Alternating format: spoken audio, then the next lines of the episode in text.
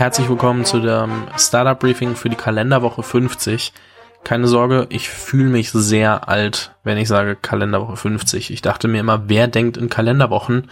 Zack, entschiedene News-Sache zu machen und schon denke ich in Kalenderwochen. Genau, wir haben diese Woche Flixbus, Gorillas, Charles, Airbnb, OMR und diverse weitere Themen. Ich wünsche viel Spaß mit dem Startup Briefing der Woche.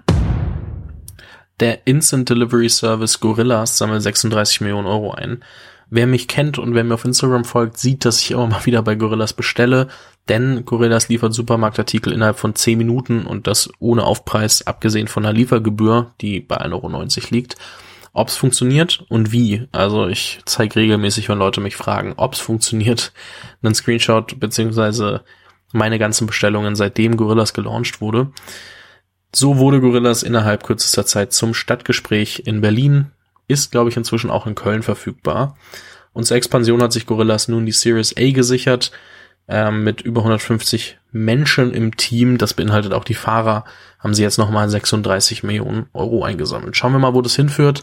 DoorDash könnte ein Vorbild aus den USA sein. Die sind, und das hört ihr gleich auch nochmal, sehr erfolgreich an der Börse gestartet.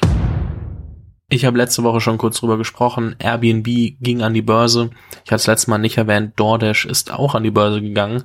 Der Lieferservice für eigentlich so alles in den USA.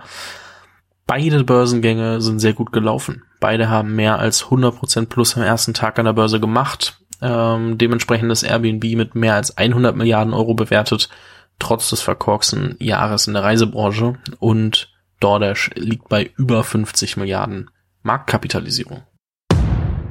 In dieser Woche gab es einen siebenstelligen Betrag für Artem Weisbeck und Andreas Tussing. Artem Weisbeck ist der Gründer von Captain Son. Und mit ihrem neuen Startups Charles haben sie jetzt eben einen siebenstelligen Betrag eingesammelt. Ursprünglich angetreten ist Charles mit einem WhatsApp-Shop für Basic-Klamotten.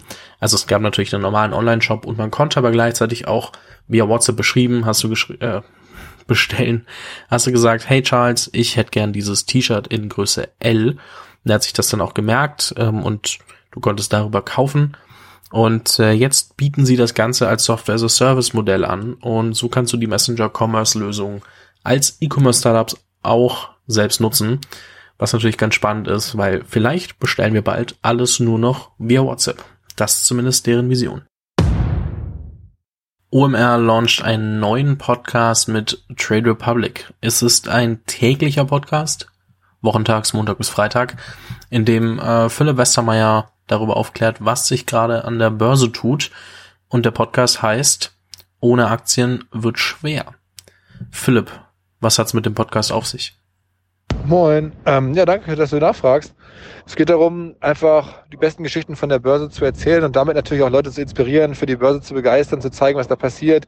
Ganz viele Firmen an den Börsen sind ja am Ende auch Digitalfirmen, damit ja auch irgendwie Kern unseres Themas.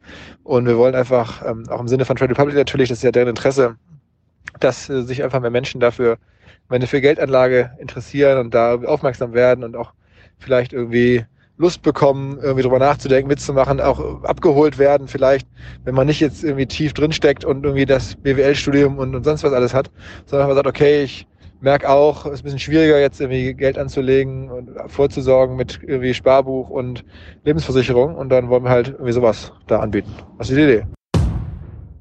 Pünktlich zu Weihnachten nimmt Flixbus den Fernbusverkehr wieder auf. Sind wir mal ehrlich, es war ein sehr bescheidenes Jahr für die Reisebranche. Und deswegen habe ich Daniel Kraus, einen der Mitgründer von Flixbus, mal gefragt, wie er das Jahr 2020 so fand, was das so mit sich gebracht hat und wie sein Ausblick aufs Jahr 2021 so ist. Wie beschreibe ich 2020?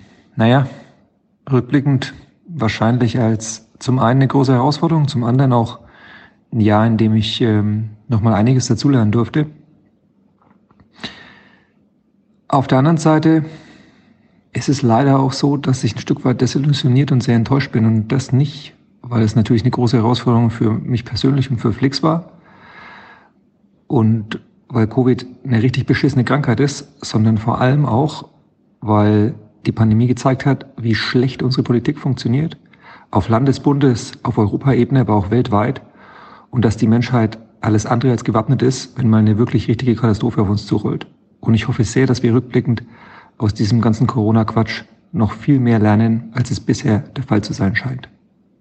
Ich gucke auf 2021 und hoffe sehr auf nicht nur Impfstoffe, sondern auch Medikationen und dass wir diesen Corona- und Covid-Quatsch dann wirklich schlussendlich hinter uns lassen können. Und naja, wenn man recht weit unten ist, dann geht's bekanntlich nur aufwärts. Frohe Weihnachten.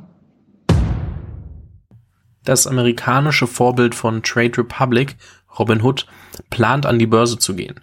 Und dafür haben sie sich mit Goldman Sachs, einer der bekanntesten oder berüchtigsten Investmentbanking-Firmen, aufgestellt und planen das Ganze jetzt. Schauen wir mal, was dabei rauskommt. Trade Republic hat ja, wie gerade gehört, erst mit UMR einen neuen Podcast gelauncht und will noch mehr Deutsche auf den Aktienmarkt aufmerksam machen. Oh oh, was kommt da schon wieder auf uns Konsumenten zu? Der Sachverständigenrat für Verbraucherfragen diskutiert derzeit darüber, ob Verbraucher in Zukunft die Kosten ihrer Retouren selbst tragen müssen.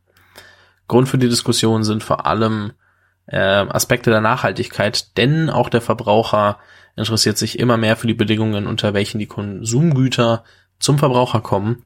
Könnte also sein, dass wir bald die Retourenkosten wieder selbst übernehmen und wie sich das dann auf unsere Bestellmenge in Online-Stores auswirkt, muss man sich dann wohl noch mal anschauen. Vielen Dank fürs Zuhören bei der dieswöchigen Ausgabe des Startup Briefings. Ich finde es ein spannendes neues Format, bin sehr gespannt, wo das noch hinführt. Es wird dieses Jahr auch noch ein Jahresrückblick kommen. Ähm, ganz ehrlich, viele fragen mich immer, wie sie mir helfen können. Am ehesten hilft bei mir, wenn man weiter sagt, dass es dieses Format gibt. Ob als Newsletter oder als Audio. Es ist immer am Sonntagmorgen vor dem ersten Kaffee im Postfach. Außer, ganz ehrlich, du stehst um 5 Uhr morgens auf. Da kann ich dir dann auch nicht mehr helfen. Also, am besten teilst du das Ganze mit einem Freund, ob den Spotify-Link oder den äh, Newsletter-Link. Beides findest du in der Beschreibung und ich würde mich super freuen, wenn du beim nächsten Mal wieder einschaltest, wenn es dann wieder ums Startup Briefing der Woche geht. Vielen lieben Dank, dein Fabian.